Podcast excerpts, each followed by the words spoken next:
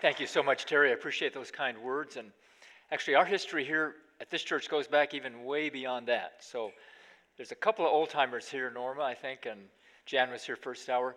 This church came out of the church that supported my parents back in the 50s and 60s, Faith Church. And when it became Walnut Grove in the early 70s, it supported my parents in Pakistan. So this building, and a number of you that are still here, were part of the ministry in Pakistan for many decades. And we thank you for that, and it's a privilege to be kind of not back here again, but back with what God is doing now in this day and age. Well, would you pray with me again as we begin to look at God's Word?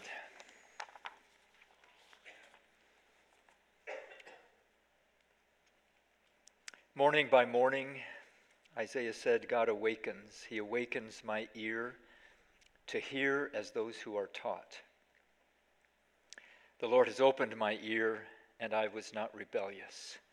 I turned not backward.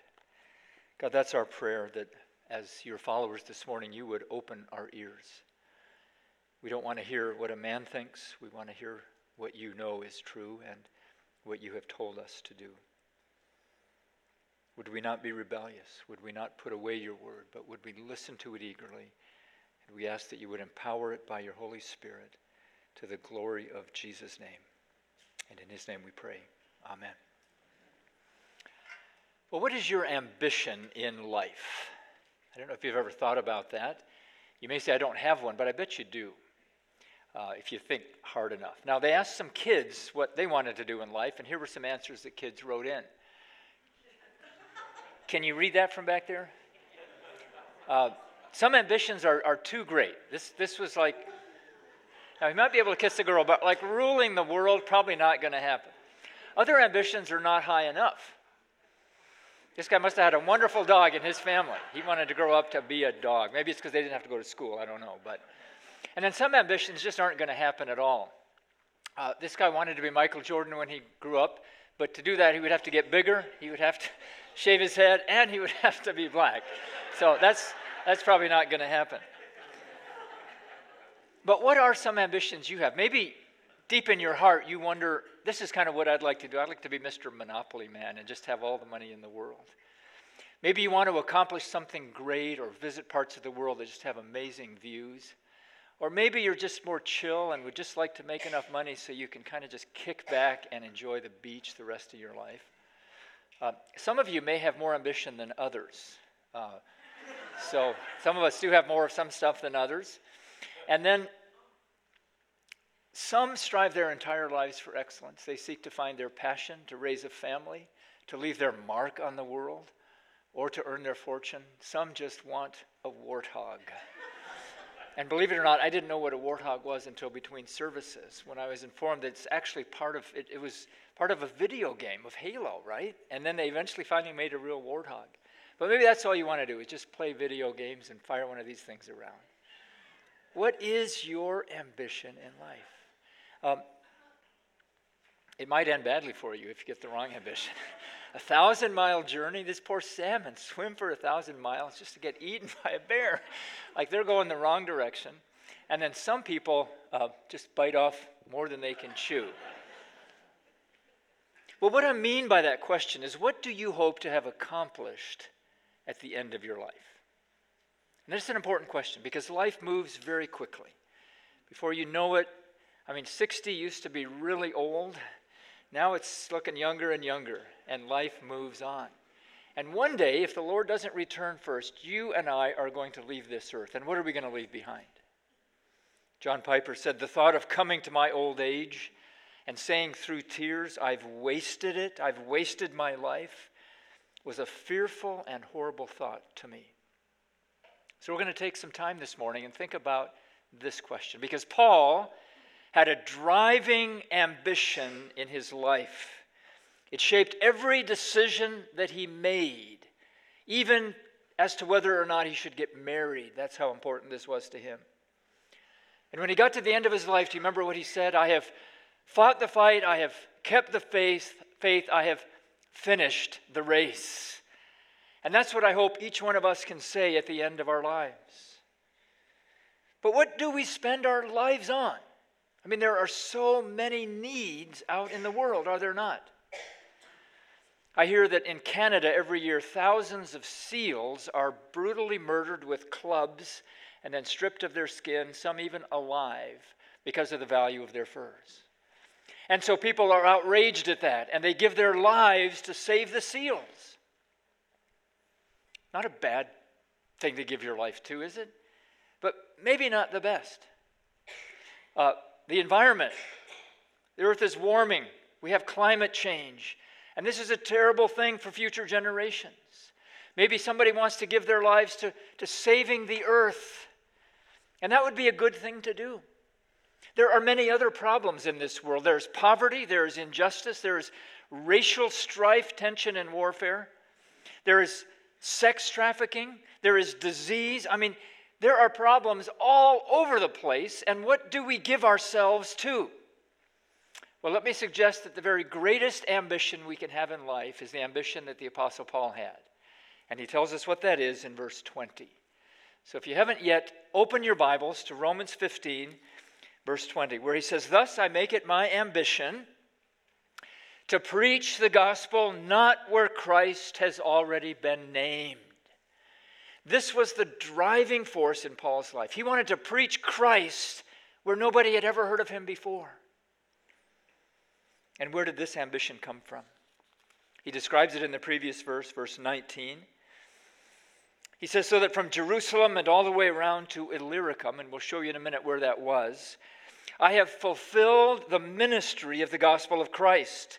This is our key phrase for this morning to fulfill the ministry of the gospel of Christ. The NIV says, I have fully proclaimed the gospel of Christ. The NASB says, I have fully preached the gospel of Christ, but that's not what the Greek actually says. The Greek simply says, I have completed the gospel of Christ. And so translators add these other words in to help us understand, but it poses a very interesting question because Paul is essentially saying that the gospel was incomplete. And you're going, well, wasn't that what the Reformation was all about? that we finally understood that the gospel was complete, that Jesus did everything we needed for our salvation? What does he mean by this? Because this is the very not the creator of it, but the explainer of the doctrine of justification by faith alone is Paul. And he says the gospel is incomplete. So I took that word and found it in a few other verses to help you understand what that word means. In Mark 6:43, the same word, pleroo, after feeding the 5,000, there were 12 baskets that were full. They were completely full. They were plerooed. Uh, in Mark, Matthew 5:17, Jesus says, "I've come not to destroy the law, but to fulfill it." He's come to complete it, to finish it in a sense. Galatians 5:14 the whole law is summed up, pleroo, the same word that the summation of it is in this single command. Acts 12:25 when they had finished their mission, we know what that word means. When they had plerooed their mission, and then finally Romans 8 4, in order that the righteous requirements of the law might be fully met in us. That's what this word means. He is implying that the gospel has a deficiency in it that has to be completed. Now, if that raises a question for you, let me make it even more complicated by taking you to Colossians 1:24. Because there he says the same thing not about the gospel, but about the sufferings of Christ. He says, I rejoice in what was suffered for you, and I fill up in my flesh what is still lacking in regard to Christ's afflictions for the sake of his body, which is the church. Now, you're, you're going, I hope you're going, what do you mean, Paul? What is lacking in Christ's death? What is unfinished about the gospel? Because if we add anything to salvation by faith alone, we, as he says in Galatians, we change the gospel and we're to be condemned. So, what does he mean by using this word, I have completed the gospel? For thousands of years, children around the world suffered from the horrible disease of polio.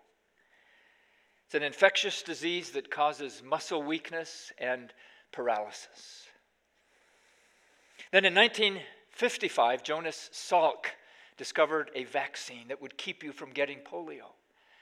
And so we began to vaccinate kids all over our country. And here's the result of that. In 1952, before the vaccine was discovered, there were 58,000 cases of polio in the United States in that one year alone. Two years after the vaccine was discovered and made available, in 1957, there were 5,600 cases of polio in the U.S. And just four years later, in the entire country, there were only 161 cases of polio. Now, what had happened? Was there a deficiency in the vaccine? No, no, the vaccine was good. But what happened? We now got the vaccine out to everybody in the United States and we wiped out polio. But the really sad fact is that for the next 30 years, the incidence of polio around the world did not decrease. Now, think about that. Our children were being protected from polio. Children around the world continued to get it at the same rate that they have been getting it throughout history. Why? I know you probably don't do question and answer when you're in church hearing a sermon, but this is a really obvious answer. Why did the incidence of polio not go down even after we discovered the vaccine? Anybody? Yeah. the vaccine wasn't completed. And in what sense, John? The vaccine, in one sense, was complete. Just like the gospel, in one sense, Jesus has done everything we need for our salvation. We can't add a thing to it. He said, It is finished on the cross. But in this sense, he's saying it's not complete. Why? Because we didn't share. People don't know about it. And if the vaccine is sitting in America, children in India are never going to be rescued from the disease of polio. And that's what Paul is saying. The gospel is a beautiful thing, and he's just spent chapters describing how sinful we are and how Jesus has come to earn our justification and, and how the Spirit then comes and fills us and, and helps us to be conformed to his image. And, and now he's saying this gospel that we've explained to you, Romans, and that I preach everywhere I go, still is not complete. Why? Because it's not known everywhere in the whole world. And this is what drove Paul in all of the decisions of his life. He wanted to preach Christ where he had never been named before.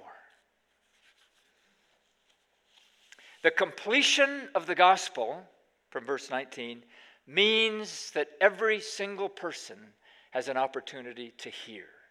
And until that happens, the gospel is not completed. And this is why, for Paul, the ambition of his life was to preach in those places where Christ had never been proclaimed.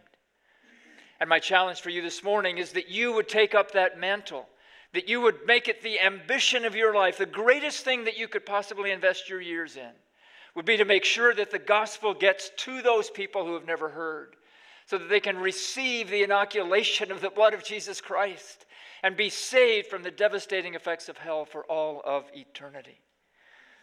Paul burned with a passion to complete the gospel. That's actually why he wrote the book of Romans. You see, he was writing this theological treatise to prepare the church in Rome to send him to the ends of the earth. Now, we're probably more familiar with the earlier chapters of Romans than we are with chapter 15. But there's something fascinating that we read in verse uh, 22. This is the reason, he says, why I have so often been hindered from coming to you. But now, since I no longer have any room for work in these regions, and since I have longed for many years to come to you, I hope to see you in passing as I go to Spain. Now, Spain, for the geographers of the world at his time, was the end of the earth. Paul knew that there were people in Spain who had never heard the name of Christ, and his life was now focused laser like on this mission of taking the gospel to those in Spain. So, what did the church in Rome have to do with it? Well, it goes on in verse 24 and to be helped on my journey there by you once I've enjoyed your company for a little while. Paul knew it was going to be hard to get from Rome to Spain. We're talking pre electricity, pre car, pre airplane. They're walking, they're going by boats around the world. There are bandits. It's hard. And he needed a church behind him to send him on to the ends of the earth. So he writes 16 chapters of the most glorious letter ever written. This is the best missionary support letter you'll ever see. He wanted them to understand the theological foundations for what he was doing, and then he wanted to elicit their participation and to send him along to accomplish that task. He had a vision for preaching Christ where he had never been known in order that the gospel might be completed. Now, a vision for completing the gospel has three elements to it. And so I want to look back through this passage now and see those three elements of a vision for completing the gospel. Now, you thought until you walked in this morning that the gospel was complete. Now you know it's not, right? Everybody with me so far? And, and how do we get to that vision? How do we make that a part of our, of our hearts and our minds and our decision making? We need to understand three things. First, that vision sees past a competent church, verses 14 and 15. Look at those verses with me. He says, I myself am satisfied about you, my brothers. Never been to Rome, but he'd heard about them. And here's what he said about the church in Rome that you yourselves are full of goodness, filled with all knowledge, and able to instruct one another. You see, the church in Rome was a competent church. We don't know who established it, who was running it, but he had heard enough about it to know that they knew about Jesus. And what does he say specifically about them? That they're full of goodness. They, they've been transformed by Jesus Christ, and they have the Holy Spirit in them. He says they are filled with all knowledge. They understand the scriptures, they've been taught the revelation of God through the prophets and the apostles. And they were able to instruct one another. They were a church that functioned well together, functioning on the one another's of the gospel. They had fellowship together that was building them up in their faith. And as Paul looked at Rome, he saw a competent church there, and he praised God for that. But his vision for preaching Christ where he was not known led him to see beyond, to see past the competent church in Rome. Now, it's not that there was nothing to do in Rome. In fact, he himself said here he wanted to remind them about some things. And so, yeah, we who have the gospel, we who are in competent churches, need pastors like Tommy to remind us of things in the gospel. We, we need people working here. And, and Paul in chapter 1 said that I, I long to share the gospel with you. We need to be reminded of the truths of our faith. But a vision for preaching Christ where he's not been known sees past that to the ends of the earth. The church in Rome was not perfect, but it was healthy. And this is why Paul had been detained, because the gospel had been completed in Rome. That's the first element of a vision for completing the gospel as it sees past a competent church. Secondly, a vision for completing the gospel looks beyond a proclaimed gospel, verses 16 to 19. At the end of verse 15, Paul begins to transition from talking about the church in Rome to describing his own missionary ministry. And if we had more time, I'd love to, to describe what he talks about in these verses. Really helpful for us to understand missions, but we just have time to quickly wave at them as we go by. The end of verse 15 because of the grace given me by God, missions is hard work, and it requires the grace of God to enable us, and he had experienced that. Verse 16 to be a minister of Jesus Christ to the Gentiles. Paul understood that he had to become a servant, not a master, if he was going to do this job. And it was, verse 16, a priestly service of the gospel of God. He was a priest. What, is, what do priests do? They connect man with God and God with man. And that's what he went around doing. He went around describing to people what God is like and what he requires from us and what he's provided for us in Christ so that we can be reconciled to God. Paul saw himself as a traveling priest, reconciling people to God through Jesus Christ. And then as he did that, he says that they might so that the offering of the Gentiles, verse 16 again, may be acceptable, sanctified by the Holy Spirit. Paul says, As I did my missionary task, God gave the fruit, and now I had something to present on the altar to God. I had a sacrifice to give to Him. And that sacrifice was those who came to faith through His ministry. He said, God, my life is now counting for something because through me you have brought people to faith in you, and I present them as an offering to your glory. And he goes on in verse 17 In Christ Jesus, then I have reason to be proud of my work for God. There is great value in doing missionary work. You wouldn't think the great Paul would say, I'm proud of something, would you? But that, that's what he just said. Now, notice he doesn't take credit for it because he says, God did this through me. But he has a deep inner satisfaction that God has used him to accomplish his mission in the world. And how did he do it? Verse 18 I will not venture to speak of anything except what Christ has accomplished through me to bring the Gentiles to obedience by word and deed. You see, we don't just go and preach the gospel, we show the gospel. That's why we're involved in medical ministries, why we're involved in compassion ministries, why we should be involved to correct injustices around the world, because we want to we want to show people what happens when Jesus is made king. We want to show people the love of God, and Paul did that in word and deed. He proclaimed the gospel. Verse 19, by the power of signs and wonders. God used Paul to do miracles to bring people's attention to this great God so they would come to faith in him through Jesus. By the power of the Spirit of God, he knew that whenever he preached, it was not his words, but it was the power of the Spirit taking those words and opening people's eyes to see the, the light of the knowledge of the glory of God in the face of Christ. And he'd seen the power of God descend and, and bring many people into the kingdom. And what was the scope of his ministry then? So that from Jerusalem and all the way around to Illyricum, and then we come back to our phrase, I have fulfilled, I have completed, I have finished the gospel of Christ. Now, what area was this? We're probably not real good with our geography. So here's what he's saying from Jerusalem, sent out by the church in Antioch. He says, all through Asia Minor and into the Greek peninsula, that whole region, Illyricum was just beyond Corinth and Ephesus. He says, in that whole region, the gospel's done. The gospel's done. In fact, he said, did, did you catch that? Verse 23 I, I no longer have any room for work in these regions. Me, with my vision of preaching Christ where he's not been named, there's nothing for me to do here anymore. Now, why did he say that? Had he gone to every single person in this whole region and proclaimed the gospel? It's impossible. He hadn't. What does he mean that the gospel is proclaimed in this whole region? Well, when we were growing up in Pakistan, one of the great hardships of being a missionary kid in those days was there was no McDonald's in the entire country. So every five years, we'd come back to the States for a year of furlough, and straight from the airport, guess where we wanted to stop first of all? the very first Golden Arches we saw, we'd be yelling at mom and dad, pull in, and there we would devour a Big Mac. And I mean, it just was unbelievable flavor. Well, our children were deprived of the same thing when they were born in Pakistan because there were still no McDonald's in Pakistan. But finally, one day, the unimaginable happened. And McDonald's opened a franchise in the city of Lahore in Pakistan. We saw pictures of this. We could not believe it. We wondered, is it going to taste the same? You know, and but we lived a long way away, about four, five hours away by bus. Well, one day I had meetings in Lahore, and I was heading back early afternoon, and I thought, I wonder if five Big Macs could survive a five hour bus journey. now, you got to be pretty desperate, but if, uh, if you haven't ever lived without McDonald's for five years, you're not going to get this.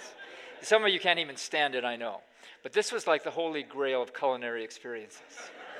so, yes, after my meetings, I went by the McDonald's, got five Big Macs, stuck them on my seat, five hours to Islamabad, the capital area where we lived. And when I got home, the kids shrieked with delight as we pulled out, stuck in the microwave, these Big Macs. Now, why could I not get a Big Mac as a kid, but eventually my kids could in Pakistan? Pretty simple reason. A franchise had opened up there.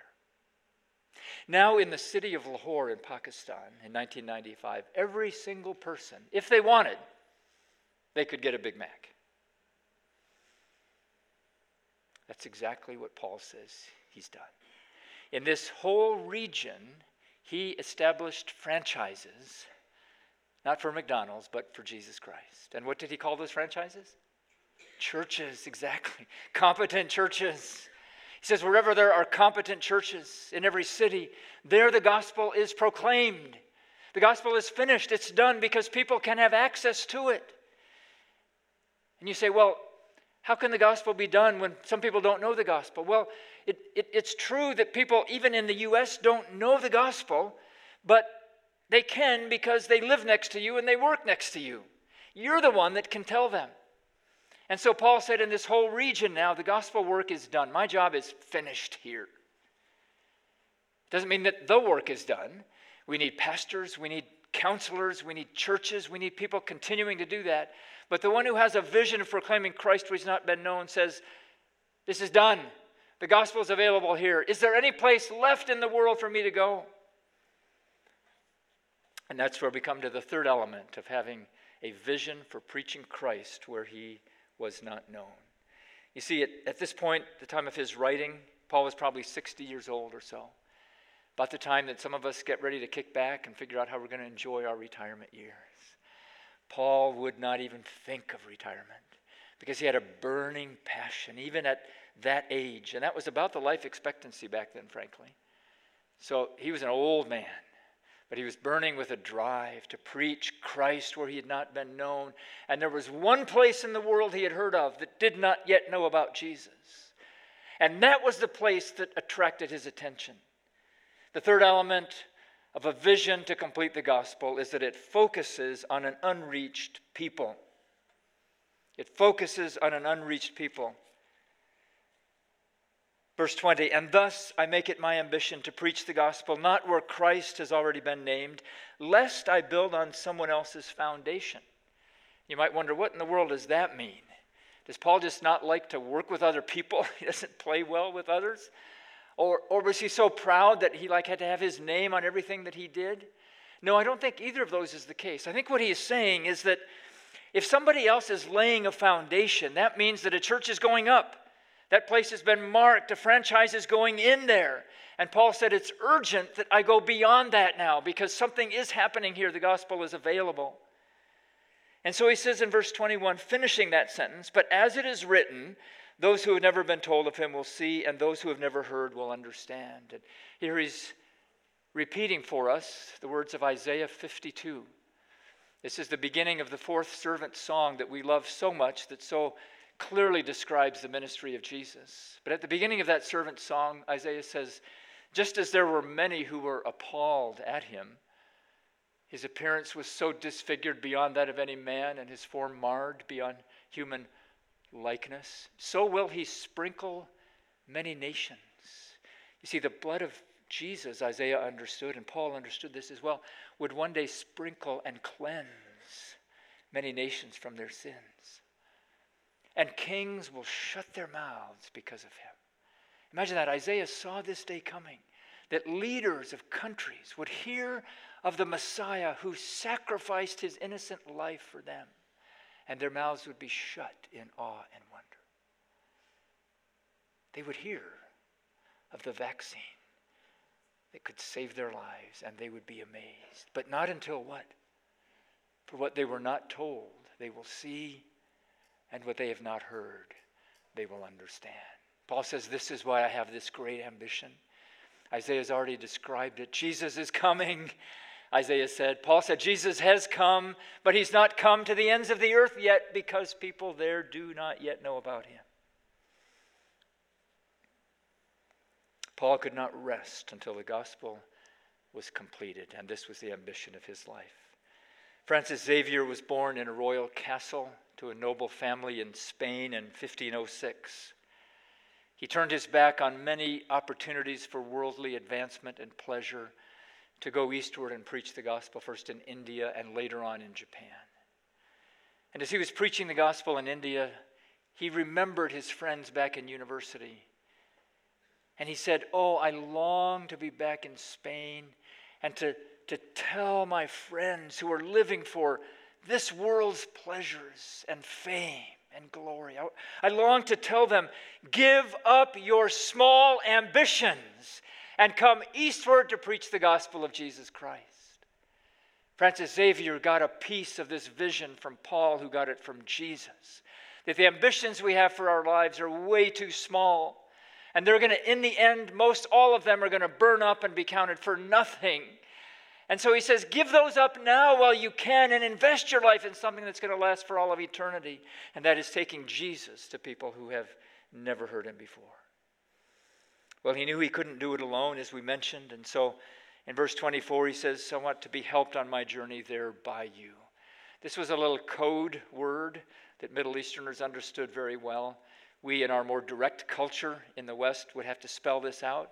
But this little word in verse 24, to be helped on my journey, actually has a, whole wealth of meaning in it. It means doing everything necessary to enable me to go to Spain, essentially, is what he was saying. I'm going to need a, some clothes. I'm going to need food. I'm going to need some money. I'm going to need a ticket and maybe even some traveling companions. Whatever it's going to take, I want you now, the church in Rome, to do for me. And so when I say that you need to have Paul's ambition to preach Christ where he's not been known, I'm not saying that you have to go yourself. See, this isn't a matter that a few people have to do this and the rest of us are off the hook. No, no. The church at Rome was a critical part of helping Paul finish what he was called to do. I don't know how many God will send out from this church. He should send out some. His Spirit is moving among you and will over these next couple of weeks. And some of you, I trust, will be stirred to actually go and do what Paul has described here. But my guess is probably less than 5% of you should do that. Because why? It's going to take 95% of you to send the 5%. They're going to need that encouragement, that support, that prayer base, that financial investment in order for them to go and do that.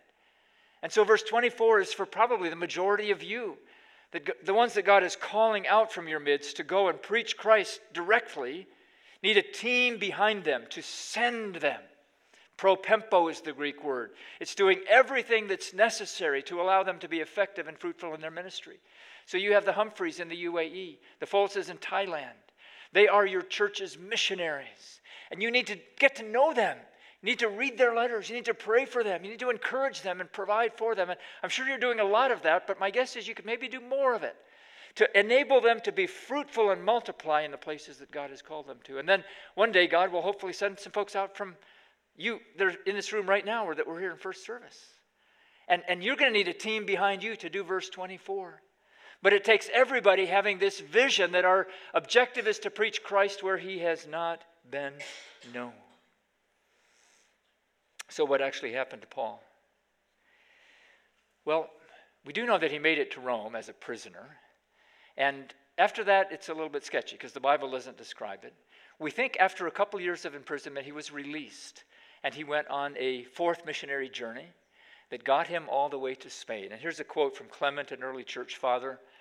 He said, Paul, having taught righteousness to the whole world. Imagine that. Now, this Clement is writing in 95 AD that Paul actually did, by God's grace, what his passion was. Now, we know today that it wasn't the whole world. There was lots of the world that they didn't know about, but all the world that Paul knew about, he had taught righteousness to the whole world, having gone to the limits of the West and having given testimony before rulers.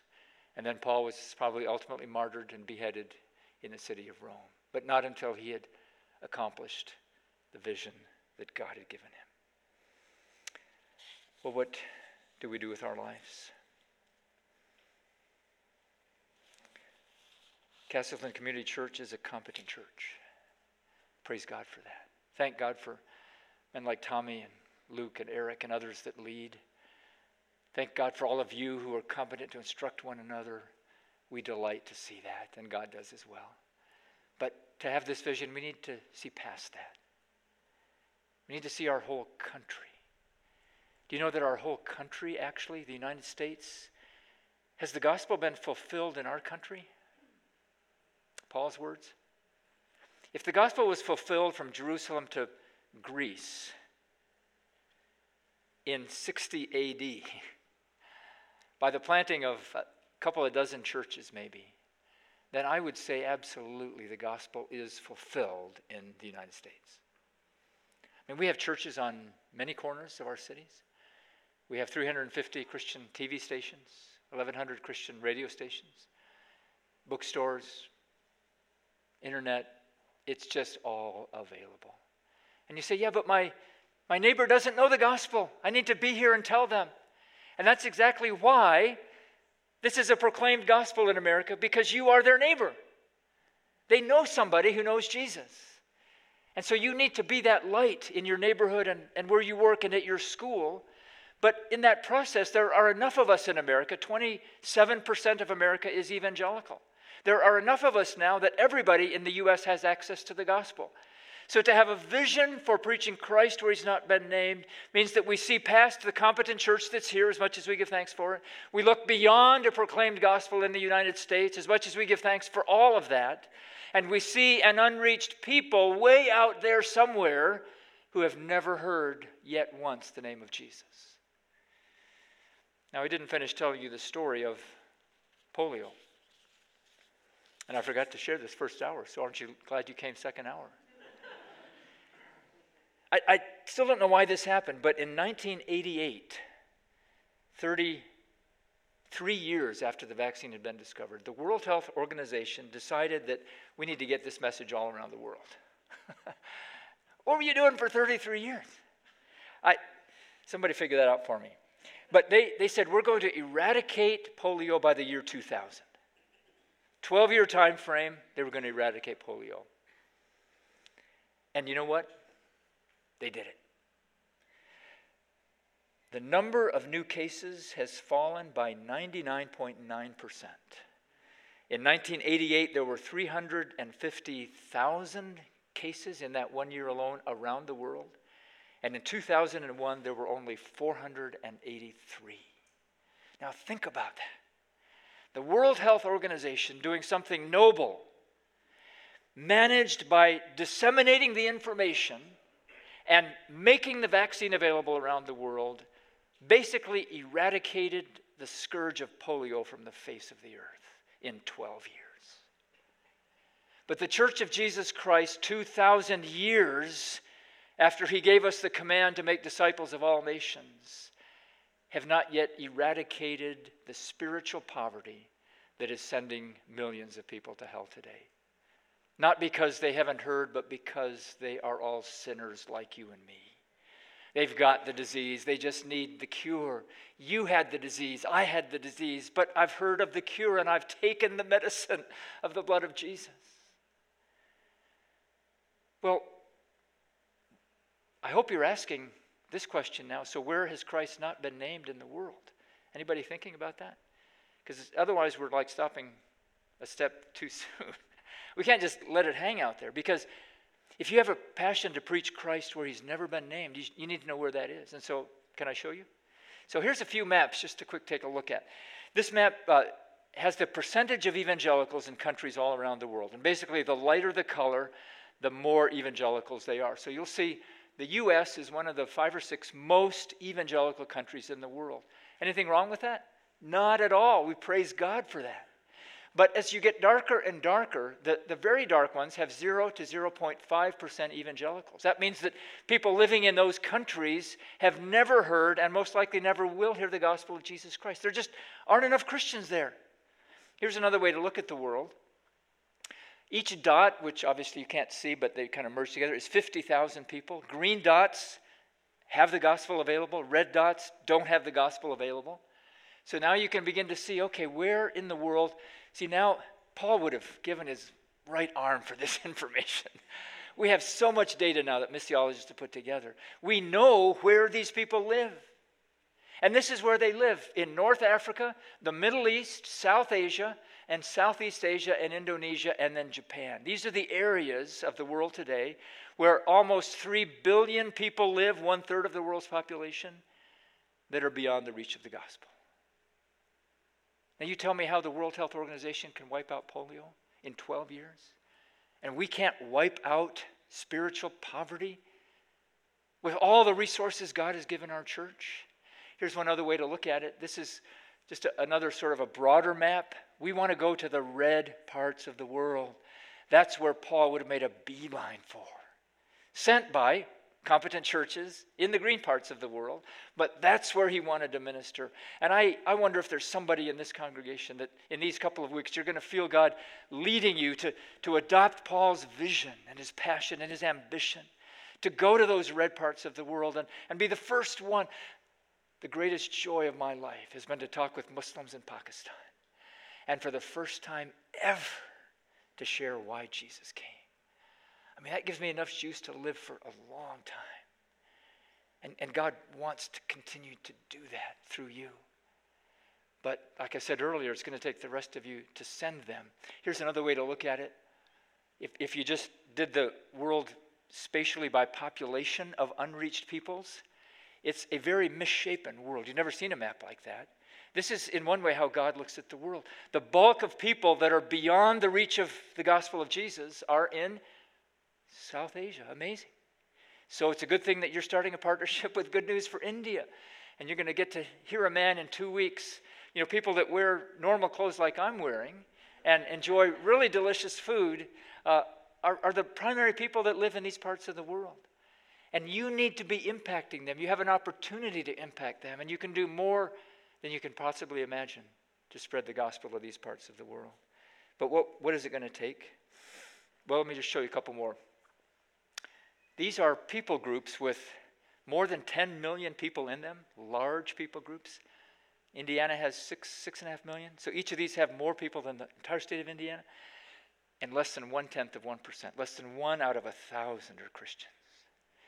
My friends, this is the bullseye. If Paul was around today, he would be making a beeline for one of these groups. And what country are most of them in?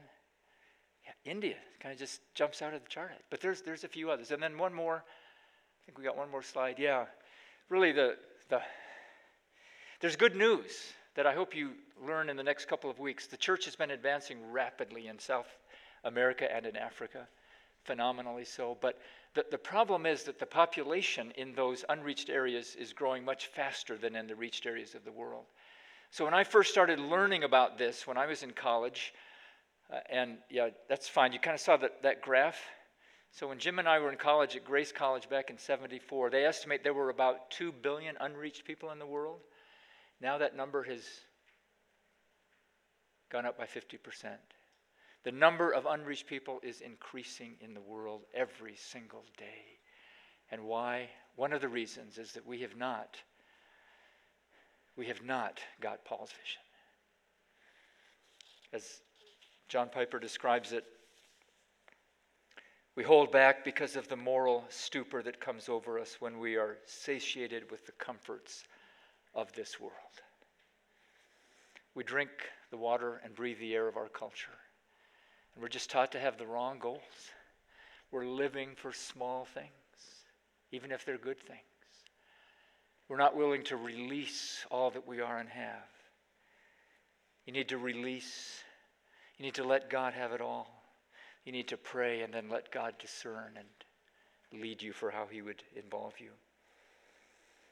Churches are not doing a good job with this. I was just at a conference at McLean Bible Church with David Platt last week, and he said that 97% of giving to missions in the American church goes to the green areas of the world. We're not focusing on the red areas with our money. And 99% of those that we send out to serve serve in the green and yellow areas of the world. That's why it's wonderful that you have two families in the red parts of the world. We need to send more there. But something has got to change. And it's not going to change until you understand one final word in our text. We went over it pretty quickly, but it's in verse 16. Paul says, I was a minister of the gospel of Christ.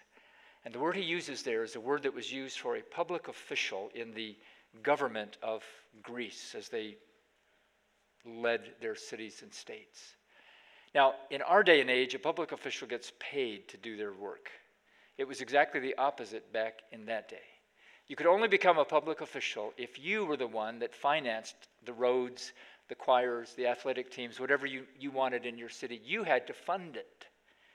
And so a public official would only get involved as they gave of their own resources. And what Paul is saying, I think, in words that, that they would have understood, but we don't understand today, to be a minister of Christ Jesus means that you bring all of your resources, everything that you have, and say, God, this is not mine any longer, it is yours.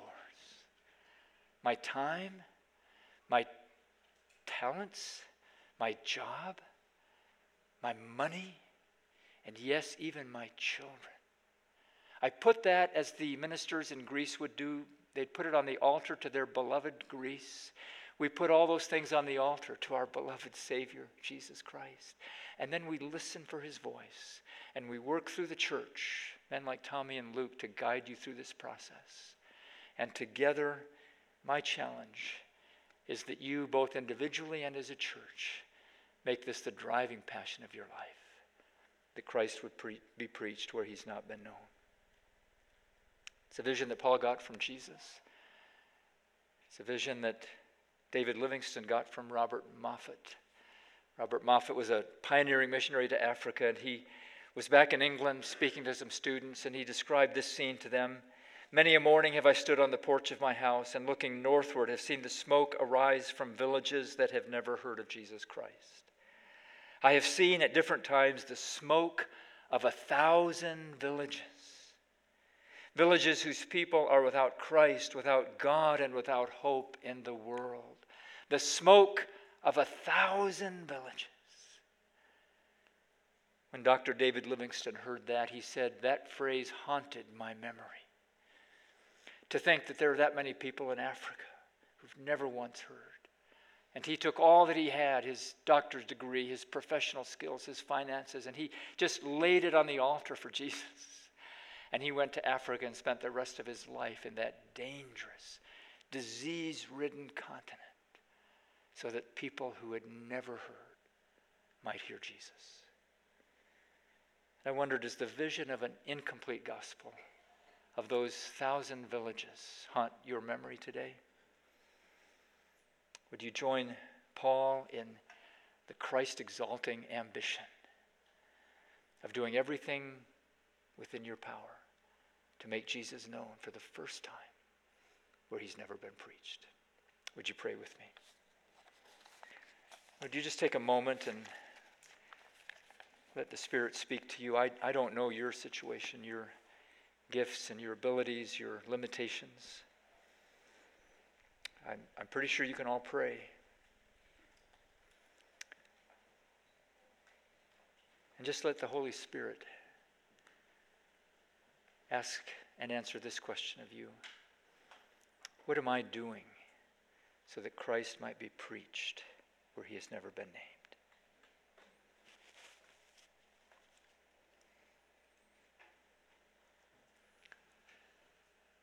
Jesus, we thank you that you were a servant of us, that you gave up your throne in heaven. You came and lived in flesh and bones like we live in. You became obedient to death, even death on a cross for us. We thank you not only that you did that, but also that we have heard about it, and that your Spirit, by grace, has opened our eyes to believe. Father, I pray for Castleton Community Church, and for every person listening right now. I don't know what you have for them, but I believe they can do more to take the gospel to the ends of the earth. So help them to that end and use them, yes, to continue reaching Indianapolis, the United States, but also to look beyond these to those red parts of the world. Would you use them to make the name of Jesus great and to bring salvation to many souls who otherwise never would have heard. Because this will bring you more honor, Lord Jesus, on the day when you come back, when all the saints are gathered around and worship your throne. And we look to that day. We know you're going to do it with or without us, and we worship you as the Lord of history, who is worthy of the praise of all the peoples of the earth. Might it happen more and more in our lifetime, we pray. For your glory, Jesus, and in your name. Amen.